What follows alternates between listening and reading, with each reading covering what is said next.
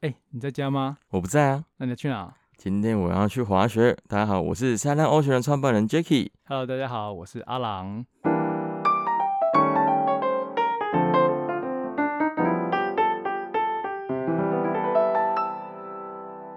耶、我们今天有请到一位特别来宾，是滑雪的教练。他其实现在在海边咖啡，是海边咖啡吧？对，海角咖啡。海角咖啡，我每次都会念错，啊因为他在现在在因为疫情的关系，没办法在国外做滑雪的教学，所以他现在回到台湾去跟一个海角咖啡的咖啡厅配合去做独木舟的教学。那在台东的都兰那边，有兴趣的人可以下节目之后，我把他的资讯贴到我们的 IG 上面给大家宣传看看。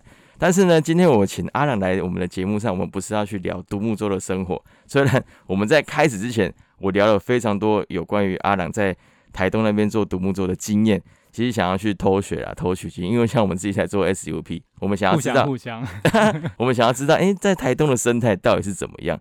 好，不过我们今天是想要 focus 在滑雪的的这个部分呢、我一开始在滑雪的时候，我是先跑到日本，因为那时候我是员工旅游，我跑到北海道的一个雪场。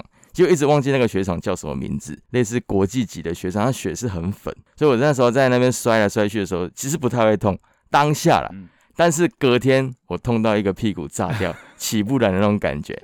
而且那时候我刚站在板子上，我站了大概花了半个小时在站立，因为我是滑单板，我觉得很帅嘛，因为滑单板可以在那边甩甩尾干什么干什么的。我在雪场那边看到大家在那边甩来甩去，我就哇天啊，帅！我一定要学单板。没错。所以那时候我就去去租了一个单板，跟我朋友们，然后租完单板之后开始在那边摔摔摔了半个小时之后，我真的觉得我快放弃，根本是买一整天的雪票，就是从早上九点到下午对四点那种。钱花了，你又不能那么快放弃。对，，这不能不能这样子就放弃，所以那时候我就硬滑硬滑，嗯然后滑完那是我第一次滑雪，然后我就上缆车的时候，我真的快，那是另一个关卡。对我真的快吓死了，因为他缆车要从你后面屁股推上去，你才坐得上去。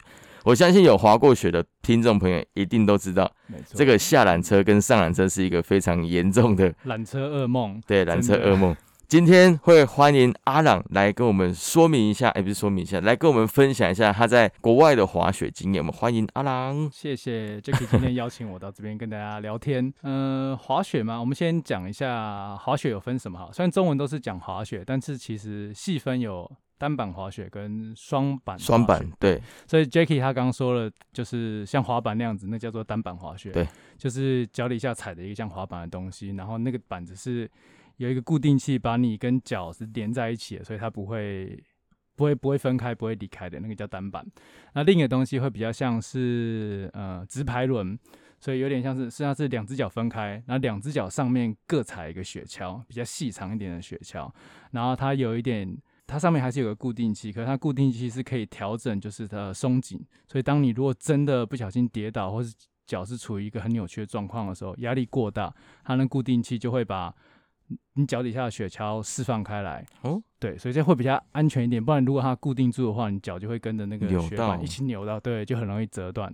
对，我一直有这个疑问的，我想说，哎、那些新手这样滑滑滑到一半，如果他真的折下去，因为在跪的时候，不是有时候是双膝跪下对来，对对对，有时候脚会凹起来啊，往内弯，或者各种奇怪的脚对会往后转一圈那样的。对，它的那个设计就是怕哦，对，会有这样子状况发生，所以初学者通常他的那个呃，我们讲那个安全系数会调的比较低一点，嗯所以它只要有一点点压力过大了，它马上就会弹开弹开来。对，可是也是因为这样，所以 ski 比较麻烦，就是你你一跌倒，你就有机会要花一段时间去找你的 ski，哦会不见对，会不见。对，如果是在一般雪道，可能你就要走个五公尺、十公尺，然后就是一只脚有 ski，一只脚没 ski，这样一摆一摆的去捡 ski 啊。如果你是在比较深一点的雪，它就可能会陷到雪堆，你就可能要慢慢挖，这是比较辛苦一点的。大家可以稍微的听一下英文教学，ski 就是双板，snowboard 才就是单板。啊对对对，所以英文的话就会会很清楚，就是会直接问 Do you ski or do you snowboard，就会很清楚。对，因为我们在国外之前，大家问我说：“哎、你要你去？”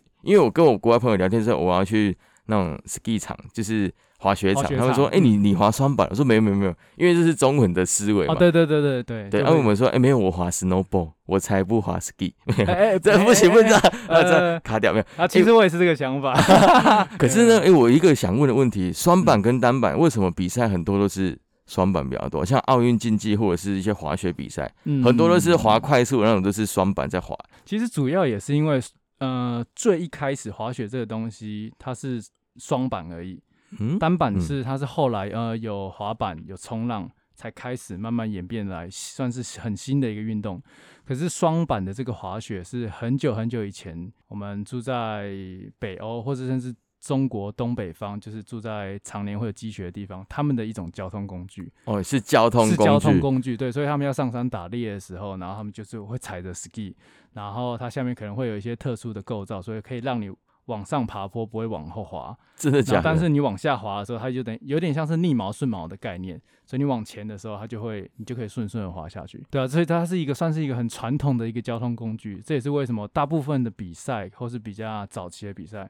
几乎都是以 ski 为主。那另一个比较不一样的是，ski 因为它它的设计本来就是应用到天然的环境，所以它对天然的地形它的适应很好，然后它的速度很快，那所以才会有很多竞速啊什么的，主要都是以 ski 为主。那后来慢慢嗯 snowboard 也会有一些这些东西，不过就是比较后期才有的。嗯嗯嗯对啊。这样我对 ski 又有一种改观的方式，其实也蛮帅的啦，其实也蛮帅的啦。因为后来我看蛮多人在那种那种叫做乡村滑雪嘛，就是越野滑雪，就是没有雪场那一种。叫呃，有人叫做 cross country ski，它就是有点像是穿着 ski，然后要去走一段长距离的践行。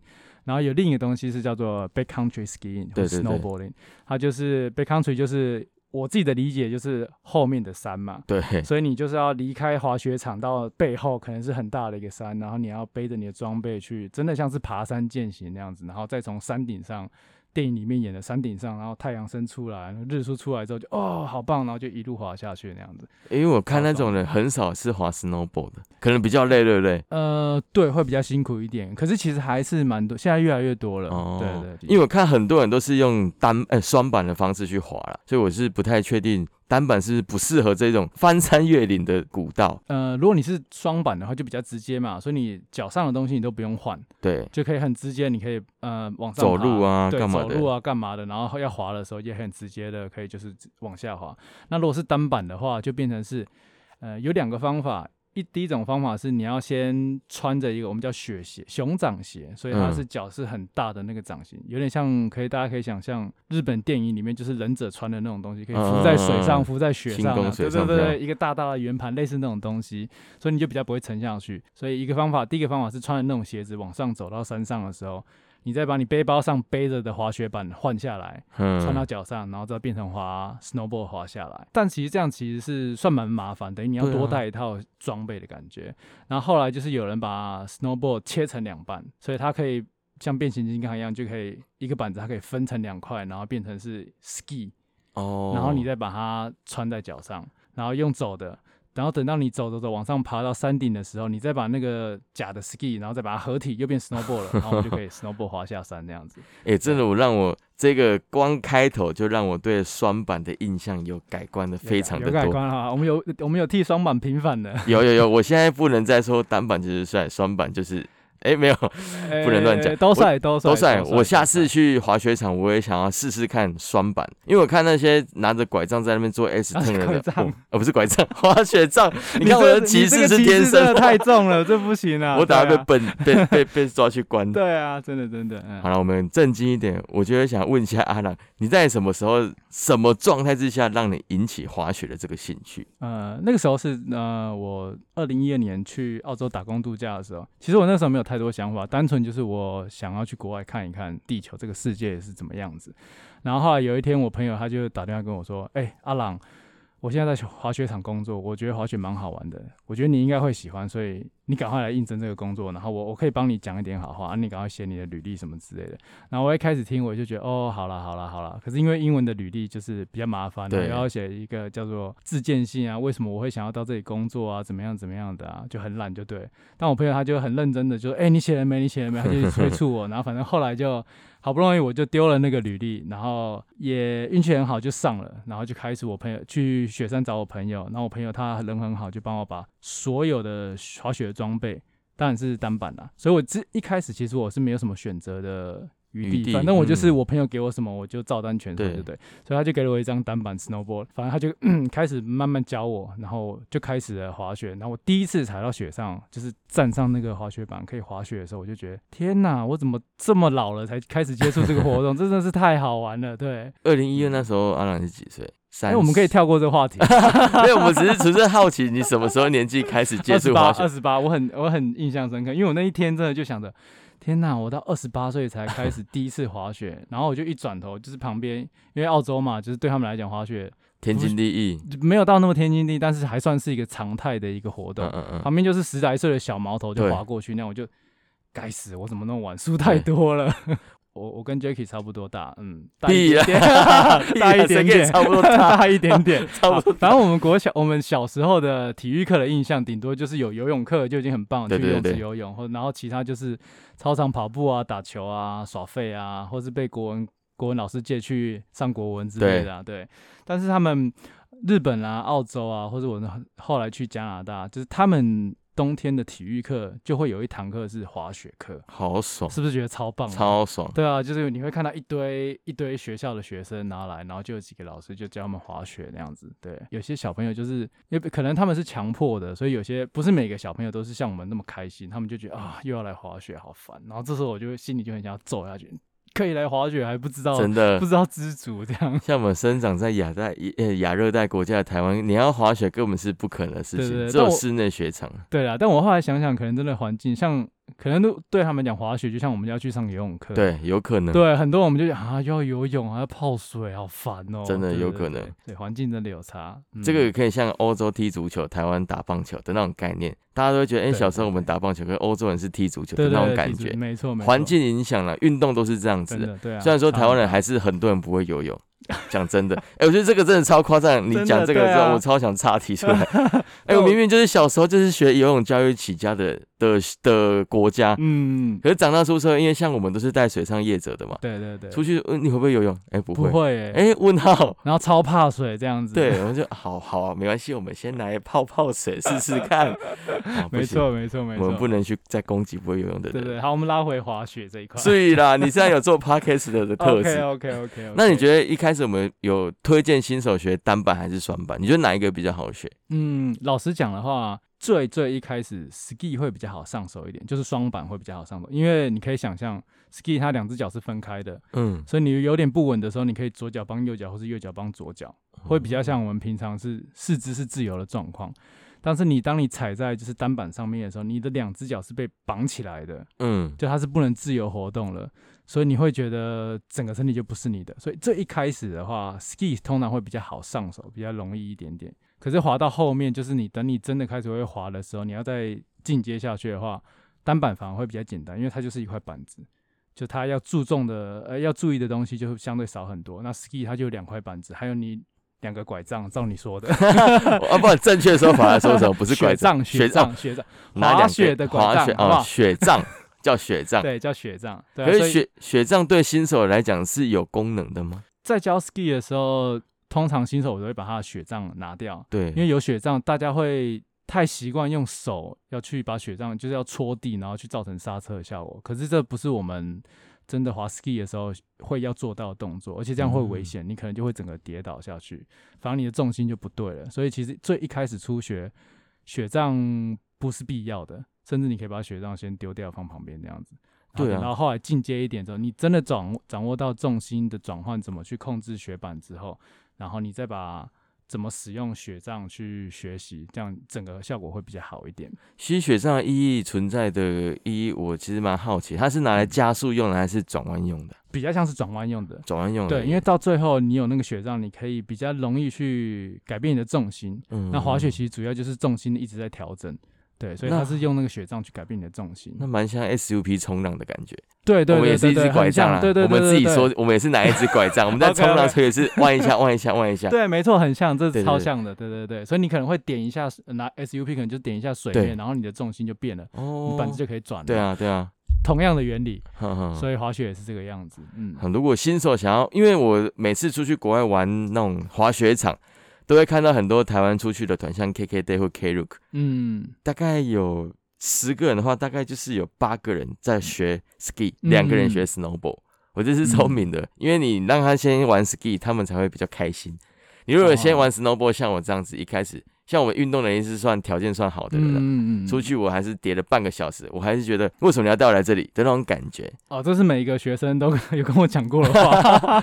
你带过的学生应该蛮多的是滑 ski 才对。呃，因为我主要其实还是教 snowboard，哦，你是教我我 snowboard？带的学生几乎都是 snowboard 的，然后哦几乎大概有九成就是上课半个小时之后就会跟 Jackie 问一样问题，好教练我是没有天分，好难哦，为什么我一直摔？教练你为什么都不会摔之类的？然后我就要开始跟他分享，就哦，其实这是学习的必经过程，分享一下我之前一开始学滑雪的时候。嗯嗯嗯就因为那时候是我朋友教我的，所以我也没有什么教练。然后那时候我拿了雪板，我说：“哎、那我要该怎么做？”他就说：“哦，好，那你就把前脚滑雪有分左脚在前或是右脚在前对对对，反正就先把前脚找出来，然后我们把前脚先穿到那个固定器里面，嗯，然后就会有点像滑板一样，我们要试着去推推那个板子，让我们移动，在一个平的地平地的地方去嗯做移动。然后练完之后，我说：“哎、好像可以动了。”那下一个人他说：“哦，好，那你找一个有点斜又不会太斜的斜坡，你爬上去，嗯把两只脚穿到固定器里面。啊，你试着正面滑下来，啊，滑下来的时候你试着往左移动跟往右移动一点。”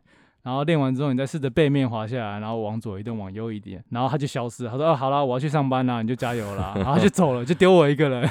我就一个人在那边，真的就像 Jacky 一样摔一整天，真的摔一整天的。就是我一站起来，然后移动一公尺，然后就砰，然后又要再站起来，又移动一公尺，又砰，就天哪！这隔天就是全身酸痛，尤其是屁股跟脖子，你有没有印象？脖子我还好，我屁股一直摔，我真的吗？我是脖我超痛的。我是屁股超痛，然后我的脖子，因为你每摔一次，你身体往后一躺，等于你脖子会拉一下，因为你头会跟着往后哦仰一点。我不会，因为我可能我可能叠的姿势不对，因为我下去都会用手稍微撑一下，哦，这是错误哦，的。对，这是错误的。先提，醒大家，不要用手撑，不对用然你的手手会腕很容易会受伤骨折。对对对对但是你用背的话，就会像我一样，就是你整个脖子会有就是很酸，你没办法转动，会拉到的那种感觉。对。嗯，然后我讲完这样子，学生就哦，原来教练也是这样来的。好，那我们再继续。一堂课大概要花多久时间？四个小时。一堂课，呃，看每每个教练跟每一家公司的规定不太一样，嗯，嗯大概会是四个小时或是六个小时。整天的课程的话，那有些人他们可能时间没有那么充裕，或者是他们觉得他们的体力负荷不了，或者他们嗯。想要多一些自己练习的时间，嗯就会是选择半天的课，哦。那就会可能是两小时跟三小时这样。所以你们去那种地方是，就是你已经有教练证照，你去那种地方也是能给别的公司聘请这样子。对对对对，那他们的，我记得他们开课的费用都很高哎，不要是团班，呃团班大概嗯。一个人五千多，哦，我其实不知道团班的价钱呢，因为像我们去报那种团体课，嗯。就是含雪票还干嘛，就是大概每一个国家不一样，像我那时候去韩国报那种团班是四千左右，就含所有的装备。但如果你要多哦。租一些其他有的没的，就你要自己再就要再额外付，嗯。所以总共弄起来大概五千块。滑一场雪，对我们台湾人来讲就是这么的昂贵。但是那时候有那个是有教练吗？有教练，但是他是一对八，好几个，好几个这样子，哦那种团班是这样子，哦，算起来其实是算，如果以那个数字来讲的话，算起来是便宜的。哦真的哦。所以我可以想象那个教练的品质，不能说教练不好，就是他的那个教学教学的品质不会到太好。简单来算一下，雪票一天大概是一千多，多台币，对啊，然后你租那些雪具大概也是一千多台差币，差不多。对，所以这样子大概快三千就去掉，五千就去掉快三千了，对，那剩下两千给教练。要给教练，然后嗯教练上面也有公司，公司也会抽一些。不过我问过我一些朋友是做个人的滑雪教练，我就问他嗯说：“哎、我如果要去跟你学滑雪，怎么算？”嗯，我忘记是一万二还是两万，是我有点啊忘记。我说嗯一堂课是多久？他说哦，就一天啊，一天。你有没有跟我搞错、啊？因为像我们自己在带自前课啦，或者在 SUP 课，嗯从来没有听过这个价钱。对对对诶一天就要一个一万二，什么意思？我我好像花不起。我说算了，好，我自自己摔一摔好了。真真的蛮贵的，对。但对啊，以像以日本的行情的话，教练的价钱就是一天就是一四小时到六小时不等，大概就是一万块出头的工资的工资，一万块台币的出头，对。然后再来就哦看你的人数嘛，因为人数少一点可能会便宜一些，那你人数可能哦多一点又会再贵。但是通常一个班下来不会。不会超过六个人，大概就在六个人左右。不然嗯如果人数太多的话，就是上课品质就不好。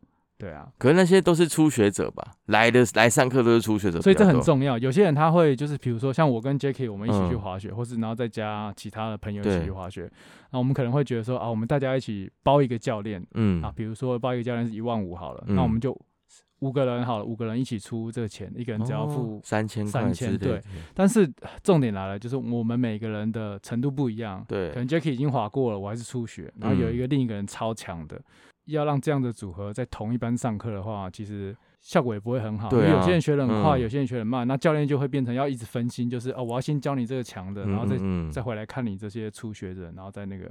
所以我会建议，如果有想要出国找教练的话，然后是跟朋友一起的话，我建议找能力差不多的，然后重点还有体力差不多的，对，也是啦，这样子你才可以让你付出的那个学费达到最大的效益，对啊，不然你你如果体力很好，找一个没什么运动的朋友，嗯嗯嗯，等，你学了十分钟，然后他十分钟都教练都要等他站起来，然后你在那边一直吹风，你已经把那没有新的东西了，对，因为浪费。其实对台湾人来说，滑雪这件事情很还蛮遥远的。就嗯像我们之前在公司上班好了，我嗯一年可能就只能出国一次去滑雪个一天至至两天，对，因为出国就是五天嘛，对啊，你不可能扣掉，然后对啊，你不可能整个五天的行程全部都跑去滑雪，哎、嗯你也可以用你也用干掉，说哎、你怎么跑去全部都滑雪？那你干脆不要出国算了，的那种感觉。啊，对对对，所以对嗯台湾来讲，滑雪是一件还蛮辛苦的事情。但是像我本身其实还蛮喜欢滑雪，所以我就会安排自己一年至少出去一次哦，那蛮好的。对，嗯可是一次去大概顶多都滑了两天，因为雪票贵，雪具又贵，我是自己什么都没有。哦，真的哦，对啊，因为你看，像我出去一趟这样子就要两两天就要七千多块好了。哦，对啊，对啊，因为真的很蛮贵，贵的，所以你不可能每每一年都这样子去搞。但我就觉得很羡慕滑雪教练这种人，他们就是加入滑雪教练我超想的。疫情之前，我本来想说去年就是二零 二零年的嗯冬天，哎、就是一月到二月那一阵子，我想要在那边雪，可是因为遇到疫情，马上就回来了，所以没办法学，真的很可惜。嗯不然我还蛮羡慕这种冬天滑雪、夏天玩水的生活。啊，对对，就是我疫情之前的生活，对，就是赚非常多。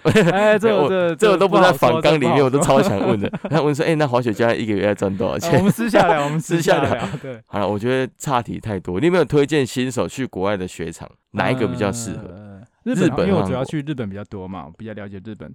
日本的话，很多人会去一个叫做清井泽，嗯，它很方便，因为它就在新干线的旁边，超级方便的。然后它旁边还有一个 outlet，所以等于它就是嗯，对于刚开始接触滑雪，但是你又不知道你对滑雪是不是那么有兴趣的，那是一个很好的选择，因为它交通方便。第二个，就算你不滑雪，你去那边住三天，你花了第一天就要放弃，第二天、第三天在旁边有 outlet，你可以去逛 outlet、对，哦，可是其实我觉得缺点就是，嗯，因为它那边很方便，所以它人超多的。嗯，那对于你真的很认真想要学、有兴趣想要学滑雪的话，它并不一定是那么好的一个雪场，因为对初太学商业了。呃，对，这是一点。然后再来是人太多了。对初学者来讲，就是因为初学者还不太会控制板子嘛，所以嗯如果你可以想象，当你要开车，你不会开车，前面有一台车的时候，那个压力会很大。三宝，你要讲就直接讲三宝。我们要不要怕讲三宝，没有有路障，有哦路路障障的时候，对对对对啊。那同样的，所以你如果是初学者的话，你自己都不会很控，不太会控制板子，可是旁边那么多人在你前面来来去去，你心理压力会很大，对，学习效果会比较差一点。所以我会建议找一些比较可以的话，找雪道会稍微宽一点点的，然后雪场人不要那么多，密集度不要那么高的，嗯这样练习起来反而会效果会比较好一点。对游客来讲，像我们这种不知道日文的人，我们怎么看就是看到那些部落格的游记，怎么看都是一样的点，所以大家都会嗯去那个地方。因为遇到很多人，这是真的是难免的啦。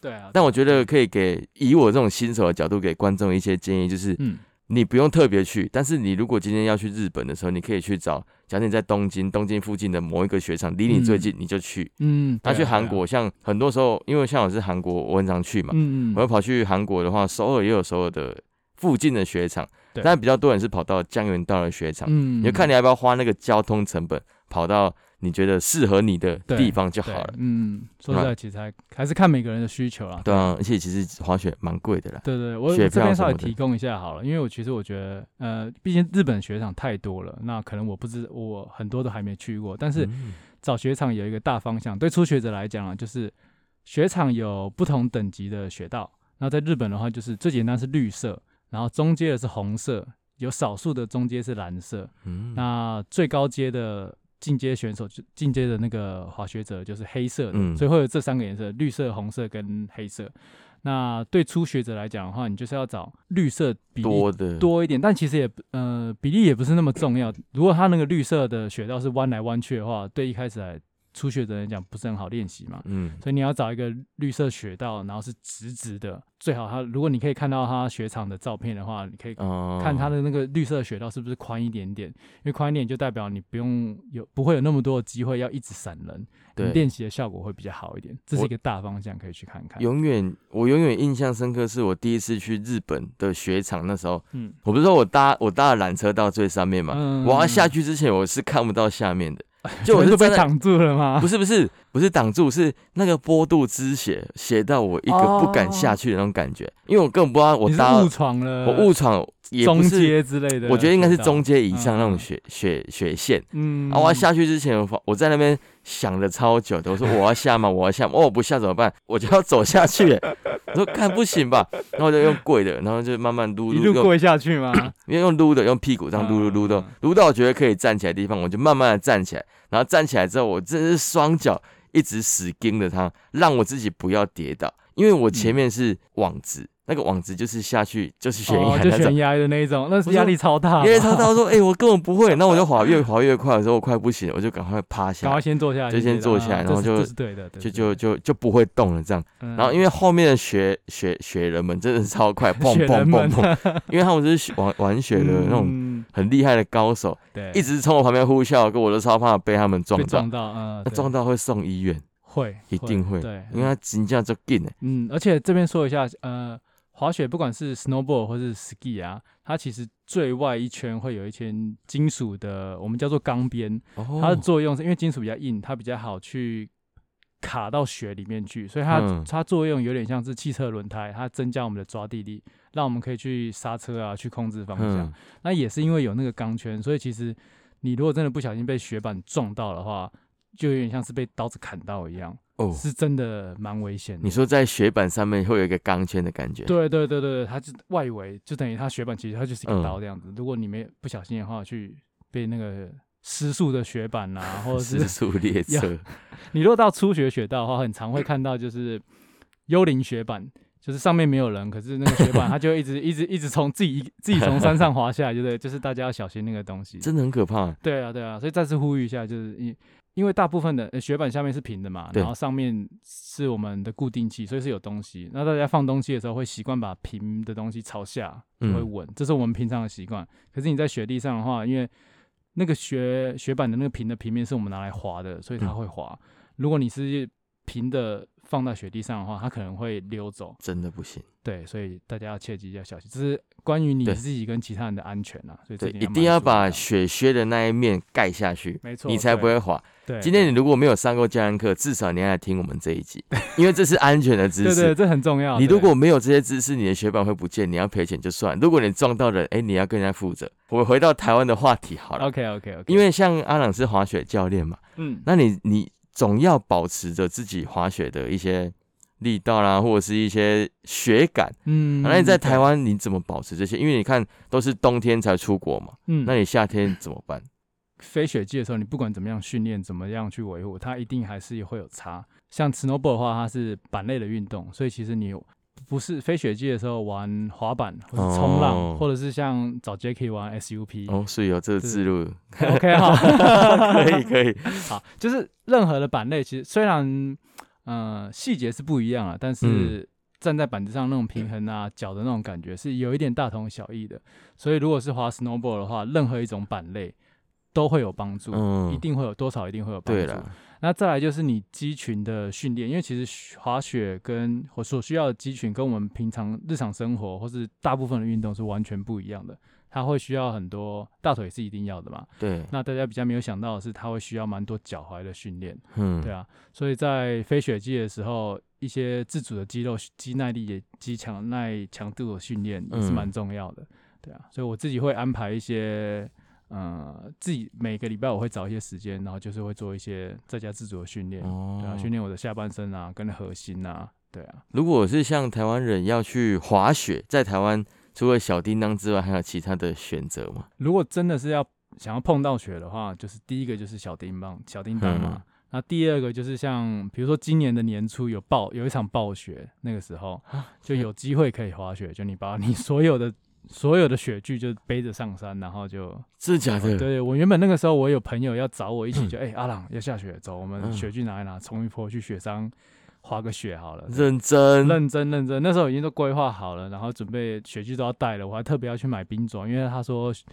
呃，台湾的雪山可能要踢一下冰爪会比较稳一点点。嗯，然后就后来要上去之前，就是两个大两个大的大晴天，然后雪都融化掉了。因为那时间不好抓，就对。对对对，因为毕竟台湾的降积雪量没那么多嘛，所以两三个晴天那雪就会融化的。对，但是认真发问，这是合法的吗？合法的啊，这是合法的，合法的啊，对啊，是你可以在那边滑来滑去，国家公园的，这是没问题的。这就像其实就像是爬山一样。哦，对啊，。对啊，对啊可你没有走在山山林道里面，这是 OK 的。那你在那边靠来靠去都不会被讲话，嗯，还是曾经有人这样子做过，没有出事？有人这样做过没有出事？对。哦，那就但你好说合不合法？因为像你有讲到，如果在国家公园里面的话，你离嗯开那个步道，其实某方面来讲就是可能有一点点不太边缘不太好。对，游走在那个哦边缘之内。对，哦好酷哦事！情就。毕竟从事的人没那么多，然后目前还好。然后这个以上不代表本能立场。因为我是认真的好奇，因为在台湾的这种很少雪的环境，而、而台湾地形又很陡峭，你在嗯上面滑滑到的时候，很容易遇到峭壁耶。那如果真的遇到怎么办？跳下去呃？没有了，没有。但当然就是你要会可以，你要会去选。哦，所以其实台湾真的能够滑的，我记得就是两三个地方而已。嗯有一些圈谷就是比较像雪山圈谷那边，就是有一个缓坡，嗯广大的一个缓坡，那个你如果真的很有兴趣，可以拿来练习。哦，好酷哦！好，我们休息一下，喝口水。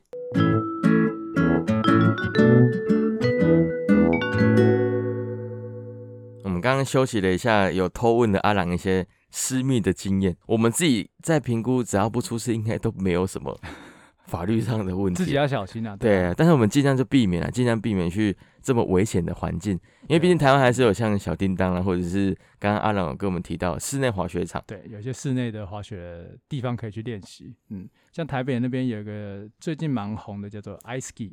哦，我知道，对对对对，那边就它就有点像是一个很大的跑步机对，对然后你在跑步机上面滑雪那样子。嗯但我认真想要问，那个跑步机滑起来的感觉是什么？是什么样？一定是差很多的、啊，对，它一定没办法复制雪的那种感觉，而且它的那个容错度会更更小一点，哦，所以你很容易会跌倒。哦但是你如果在上面滑的好的话，就表示你的动作是标准比较。正确，也不能说比较正确啊，嗯动作是 OK 的，嗯对，是是好的，所以你到时候你再回去到雪上的时候，你可以上手的会比较快。啊，真的吗？对对对对对，所以你说室内跑步机是有帮助的，有帮助的，它会帮助你身体肌肉的记忆。嗯，会比较好。对，但是真正的滑雪的脚感什么那些，你还是要回到雪上才会对比较真实一点。我刚刚会不会一直有歧视室内跑步机？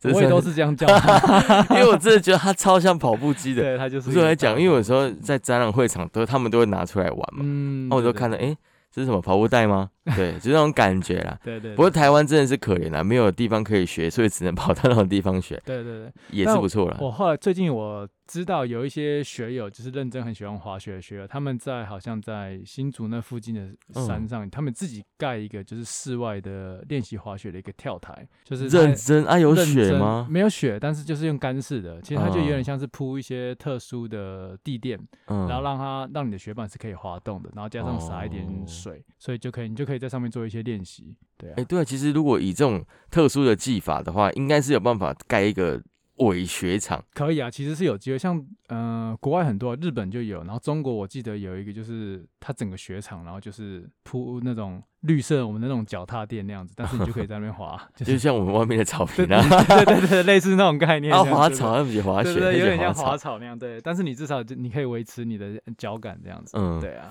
我们今这一集里面，阿朗分享蛮多日韩呃日本的滑雪经验。他在来节目之前有跟我聊了一下他在加拿大的滑雪经验，我觉得是蛮特殊的，可以跟大家分享一下这一段故事吗？我其实开始滑雪之后，就一直蛮想要去加拿大，因为毕竟那是一个对我们来讲算是滑雪圣地滑雪的圣地。对，嗯而且我那时候是在蛮著名的一个滑雪场叫惠斯勒威斯勒工作，所以那边是真的我觉得蛮不错的。然后对我来讲比较特别的是他们的。呃，因为在日本滑雪的时候，韩国我不太清楚，但日本的话，他们的规定会比较多一点。所以你可能就是你要在滑在雪道里面，嗯你不可以随便跑到树林里面啊，或做一些可能有一些悬崖什么那些，你不能不能过去，嗯不然就会有雪场的那个巡守员 snow 呃 ski patrol，嗯，他就会他有他是有权利把你的雪票没收的。哦，真的、哦，对，但是在加拿大那边的话，其实，在西方国家都这样，就是他们是几乎是全山都开放，只要你想去，你就可以去，但是嗯你要为你自己的安全负责负责。对，所以这点是蛮不一样的。然后，那么我在威斯勒那边的雪场，它的地形又变化很多，所以那时候我真的觉得是很好玩，就是它的哦整个雪场的那个难度又更提升了一点点，而且它那个雪雪场超大的，它这个雪场大概是一般日本雪场大概三到四个雪场加起来的那种大小，那个应该只有高手才分辨出来它的好跟坏，像我们这一大种，像我们这种，哎、只有个雪道，哎，没有人，哎，雪是粉的，哎，好好爽啊，好爽啊，就那种感觉。对啊，因为我去过日本跟韩国的雪场，因为嗯像韩国本身就不太下雪，所以它的雪就是硬的，就是人造雪我们。说那是滑冰啊、对，滑冰，哎，真的想的，哎差很天啊多，！差很多，那真的差很多。哎，你在日本滑的那种雪场是粉粉雪，的，对，下去，嗯，好好爽啊，摔下去你就哎呀，哦，对没感觉就是没感觉。对但是就是会冰呐、就是因为渗到水，渗到你的内裤里面去。嗯那、另一个比较特别的是，是加拿大，因为雪板那边是从北美那边发起呃起源的一个运动，所以在加拿大，我那时候在加拿大滑雪的时候，会遇到超多的高手，嗯，而且很多有可能是那种很早很早就开始滑 snowboard 的那种元老。嗯我有一次搭缆车的时候，就跟一个外国人一起坐，然后相信缆车是从山脚下搭到山顶的，所以其实蛮久，大概十五分钟左右。嗯，啊，两个人没事就是聊天嘛，我就问他你从哪里来，怎样怎样怎样，然后他说哦，我从哪里来了，哪里哪里来啊，然后滑单板已经滑二十几年了，我心想，哇靠，滑二十几年，那几岁真的是就是前辈的前辈。嗯 然后他就开始跟我讲，他说以前我是在威斯勒这边，就是他是他真的是那种就是嗯，你可以把他想象是单板的滑雪教父那样，他把嗯单板这个运动就是 promote 出来的。然后他之前也是在，他说他之前也就是在管威斯勒的这一块，嗯，然后他后来就是被上面的头头就调到另一边啊，什么什么之类的，就是他可以把整个单板的滑雪的历史就是讲给我听，好强然后觉得天呐，就好像就是遇到一个 伟大的人物这样，被他上了一课。神父，对对对对，这个我是觉得在在那时候在威斯勒滑雪蛮特别，就是你随时随便就会遇到一些可能嗯是很传奇的人物，然后就在你旁边滑雪那样子。可是他们缆车要搭十五分钟，干嘛困去？可是它是它是那种箱型的缆车，哦，就对对是对。类似摩天轮的那种卡车，对，对就像我们猫缆的那一种箱型，嗯嗯。对，所以缆车有两种，一种是箱型的，我们叫 gondola，嗯，然后另一种就是坐椅子那种比较 Cable 会比较对，那种就是我们就叫 chair lift 这样子，哦，对，那种会就是有会有缆车梦夜的那一种，对，大家如果不熟的话，真的先不要做，没关系，可以做那种有有箱型的。箱型的，对，会比较舒服一点。那可以分享一下你在考滑雪教练的时候，你觉得最困难的地方是什么？嗯，滑雪教练最困难的其实都不困难，都都很困难，都不困难啊。没有都很困难。最困难，因为我自己我是拿加拿大系统嗯 c a s i 然后所以第一个你就要克服语言的障碍，障碍嘛，对，对。所以你的英文不用到很好，说实在的，但是嗯你至少你要关键的字，然后重点的东西你要可以讲出来，嗯。让学生知道。所以其实滑雪教练是，毕竟他是要把一个专业的东西要交给一个还没有踏入这个领域的人，对，所以我觉得沟通是很重要的，这也是最难的，因为每个学生会不太一样嘛。所以比如说今天 Jack 你的运动细胞很好，我可能不用跟你讲什么东西，嗯哦，单板就是试着站起来，然后重心移动一下，可能你就会滑的嗯超好的。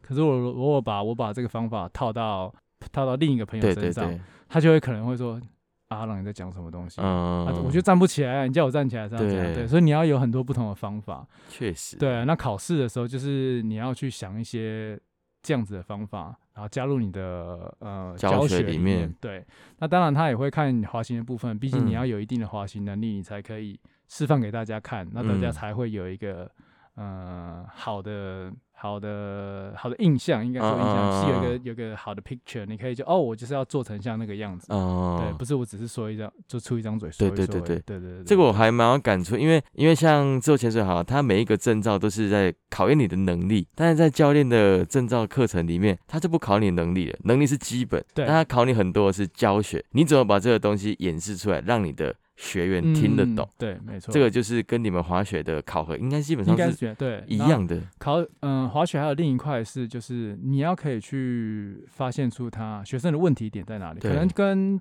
跟自由潜都一样啊水也是一样，对对对点出问题，解决问题。对，没错，这个就是我觉得比较困难一点，但我觉得也比较有趣，因为每个人都不一样，所以你要去看说，哎，他为什么会跌倒，他为什么会滑不好，嗯然后就想怎么样去可以去帮他改善，这是那蛮有趣的，那我想问一下，你们旺季的时候客人真的很多吗？就几乎应接不暇。对啊，就是在日本的话，就是不会有休息这样子。好，我要挑战一下。欢迎加入滑雪教练。客界滑雪教练真的很贵欸，考一张要四五万块。没有啦，没有那么贵，没有那么贵吗你说的是加机票那些吧？不是不是，就证照。呃，如果像如果是加拿大，我考那个 c a s i e 的话，嗯，它有分 Level One 到 Level Four 嘛，Level 嗯 One 是最最初阶这的，那一张大概是哦，现在好像涨价，好像要一万五六左右。这么便宜我吗？当年考的时候是一万出头，这么便宜。然后可是因为后来越越来越多人考，所以就对是它价钱就一直涨起来，这我记得很贵欸。一万两万块有找，一定有找。哦，那就是如果只是考照哈，嗯然后他那个考试，他不是他不是一天然后就考完了，所以他会他会有三天的时间。嗯第一天他就会看你的基本能力，所以他你要滑行给他看，会就是嗯看我们 riding 的能力，然后他也会给你一些回馈，说，哎、嗯你可以怎么样改啊，你的滑行会更好。嗯，然后再来第二天、第三天就会主要着重在教学的部分，就是他会设呃会有一个系统，然后我们会去会有一点功课要去念，然后嗯每一个人会分不同的单元，然后我们要去把它要试教，嗯，对，跟你的班上的伙伴互嗯试教，应该是差不对多，一样一，样。对，嗯，我当初会却步是因为它真的是太贵，而且根本没有练习的时间。那我觉得疫情之后，我应该好好的去学一下，因为我觉得真的好像蛮好。蛮好玩的，对，没有是蛮好玩，跟蛮好玩，蛮好玩的，因为我觉得滑雪跟玩水不一样的点是，你不用搞得全身脏兮兮的。因为滑玩水，我们就是有时候跑去海边嘛，对对，你起来全身都黏黏的，有够不舒服的，你就要马上去冲澡。因为滑雪可能还好，还好，真的还好就是冰，冰的而已啊，马上去也是马上去洗澡，但是至少是冰的。而且在日本还可以泡温泉的，哦，够爽，真的很滑 爽。完雪泡温泉，对，而且雪应该是干净的，海是比较脏的，有时候皮肤会有点不舒服。会比较好，对，所以我嗯希望之后疫情结束，我也可以去玩玩看。OK 没问题。那我嗯我觉得，在我开始之前，我蛮想要问另外一点，就是一堂滑雪课，就是我们刚刚聊的一万二到贵一万五，嗯，算到底为什么这么贵？这样讲啊？嗯，其实呃，找滑雪教练上课是虽然是真的很贵，但是它可以真的可以减少你很多不必要错误的学习时间。像以以我自己的例子，好，我可能第一天我算学得快的，我第一天摔了一整天，然后我嗯第二次滑雪的时候，我大概就可以自己 S turn。哦，那很强嘞。但是如果有教练的话，我可能第一天的半天我就可以 S turn。那我问一下，你原本的运动是什么？我想一下，呃，我我都有欸，我以前小时候跑步，你说还没哦滑雪之前，对还没滑雪小时候跑步，然后开始后来打篮球嘛，然后有有攀过岩，然后有冲过一点浪，就是你运动神经天生就是好，我我觉得还算不错，然后我体力也还算不错，所以会学哦比较快一点点。对，有差。但是如果有教练的话，他真的会可以很明显的帮你把那个时间缩得更短。对了，那这一点来讲，虽然很贵，但是你仔细思考一下，你花一万多块，嗯让假设你可以原本三天，第三天才学会嗯嗯嗯，我们讲是学会 S turn 才算是真正对会滑雪嘛。如果你是第三天才会的话，但是你请了教练之后，你第一天就会了，等于是你后面两天你就真的比较可以放心去玩了。嗯那对于我们台湾人，每次出国滑雪可能就是三天五天嗯，的这样子的话，其实算起来是算划算的。一万多是国际行情还是台湾行情？我是蛮好奇的。呃，日本的台湾教练大概是这样一万多，然后我那时候在加拿大的时候，我待的是他们当地的滑雪学校，嗯，私人的教练，我想一下，一天好像是差不多快要一千块的加币，现在二十大概两两万，两万，对，是比较贵的呢。是比较所以台湾人算比较便宜的。所以滑雪本身就是一场很贵的运动，贵族运动所以。差不多那个价码就是在那边，啊对，好贵哦贵族运动，啊，没几面呢，就当滑雪教练，博几就当滑雪教练。其实那时候之前有听，哎、i r e n e 她也是也是在滑雪，对，嗯，那她说她在滑雪场打工，边打工边学，这是一个嗯最直接、最省钱的方式。对我本来嗯是想这样子。那那阿朗，你人生当中最想要去的滑雪点是哪？你人生清单之一，不一定是要雪场，嗯，有可能是 backcountry 或者是任何一个地方你最想去的，你还没去到的。对我刚刚就想，假设如果你问我雪场的话，我就跟你说雪场以外的地方。对对对，对，因为雪场其实，嗯、它有点就像是雪场有点像动物园啦，你开始去看动物园看动物，对。对但是到后来，你就会想要，我想要去看看世界真正在野外的动物，嗯对。所以我现在想滑的地方就是离开雪场，去真的去没有人整理过的一个雪地。然后想去的话，其实还蛮多地方都想去的欸。那之前有看一个纪录片，是在不算是纪录片，影片，然后他是滑阿拉斯加的 backcountry 的雪山，所以他们就开着车，然后到处去找雪，好爽哦我就觉得，嗯，阿拉斯加好像可以去。觉得这种东西真的是还蛮酷的。那你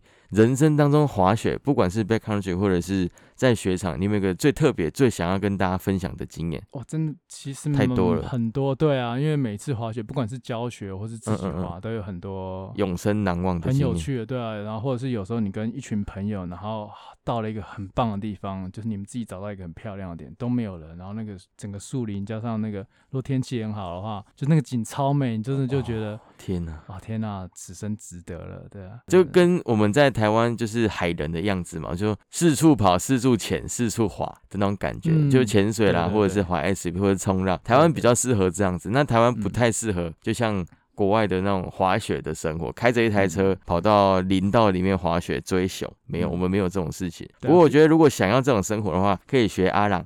从打中打工度假，在澳洲打工度假开始，然后跑到日本，跑到韩国。那哎、没有韩国，韩国是韩国没有，原本要去没有去到的地方。对对，然后后来这个跑到不好的回忆。跑到加拿大，不好回忆，为什么？哦、我们还有时间吗？可以说吗？可以大概花个两三分钟。OK OK，我那时候其实那时候考到在日本，当我考到那个 Level Two 的证照的时候，我认识一个美国的朋友，嗯嗯，然后他就跟我介绍说，他那时候呃有一年的冬奥是在日本的平昌，是不是？不是日本，韩国的韩国办冬奥。对对对，对。在那个昌原啊，哦，昌原嘛，我忘记他的中文平昌平昌奥运，平昌对，对对对，他说他那一年就是在那个平昌那边当滑雪教练，嗯，教练，所以他就跟我说，哎、如果你有兴趣的话，我可以帮你介绍过去，那边哦还还不错。然后后来我有跟他介绍的雪场联络，等于我的老板都找好了，然后合约也都打好了，嗯但最后我还是要自己去跑我的签证嘛。嗯嗯然后最后跑签证的时候就被挡下来了。反正我那个老板他就帮我去问说，哎、那为什么？为什么就是大家都过，那这个人会被挡下来？住办事处还是办什么事处的地嗯方的人就回他说，哦，你为什么要找一个年纪没有雪的国家，没有血、呃，来自没有血国家的人来，那是什么教滑雪哇，天哪，怎么会有这种歧视？对，所以我那个老板就跟我说对不起，他说他自己填的也很无言，然后反正后来就没办法去韩国，所以我最后又再回到日本。太夸张了对对，我觉得这种事情现在应该是不会发生的，因为其实台韩蛮友善的，不知道哎、对啊，反正好吧，那时候就真的是那个蛮可对 可怜的经验。国际地位低迷的台湾又被这样子歧视，疫情的关系，应该也两年没有出国滑雪了。如果今年再不能出国，就是嗯两年了。对，那你现在在台湾的发展还好吗？台湾，所以我其实夏天，呃，之前的夏天我就是带这带水上的户外活对动嘛，在花莲跟台东那边。然后去年因为没办法没办法出国，嗯，所以我就把夏天水上活动延伸开来。所以我原本有带溯溪，那在台东那边有一些野溪温泉，所以我就把它延伸变成是带人家去野溪温泉，也是溯溪的一种帅那种感觉。冬天吗？冬天我可以去找你来泡吗？温泉，来 泡温泉。我很喜欢野泡，对对对对对，真的没办法去日本泡，我们到台湾泡。然后可以啊，对，好走吗？重点是我不喜欢走太远的，我不要太哈空的。要走多久？给我一个心理建设有近的，有远的，哦。但是远的你付出的越多，当然你收获的会越也是啦，也是啊。啊，你们会帮我们打山珍海味来给我们吃吗？当然不会啊啊，。不会，啊我很喜欢这个 part 欸。因为我们出去户外就是要享受最最原最纯真的那个大自然。对啊，所以我们吃东西我们就在都市就好了啊，可是因为野味是都还蛮美味，你会帮我们列一些 啊。这个这我们私下来，私下哈来。哈哈哈哎，每次都讲到关键都要私下。好了好了，谢谢今天阿朗来我们节目跟我们分享。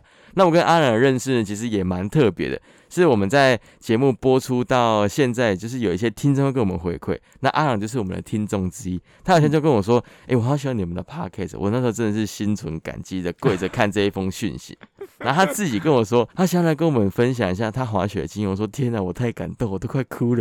然后我就跟他说好，我们开始敲时间。那因为阿朗刚好在台东，时间比较难对上，对，然后刚好这一周回到呃台北来，所以我想说，哎，赶赶赶快抓好这个时间。我真的非常感谢他来我们的节目，为我们滑雪这一个特辑。说了这么多的故事，跟他的很多专业经验，他本身也目前也想要开始慢慢在做自己的 podcast。那你可以给我们的这个 podcast 一些建议吗？我觉得这个 podcast 已经蛮蛮好的，像我们刚刚就有聊过，其实我觉得像 Jacky 跟水水的对话。其实我觉得，虽然常常都会有歪楼的一些东西，对你看到我刚刚滑，你都滑到很想歪，还是秉持着我们是优质，对对对，优质，这里是优质。哎，他真的有在听，对对，我都有在听，对对对对。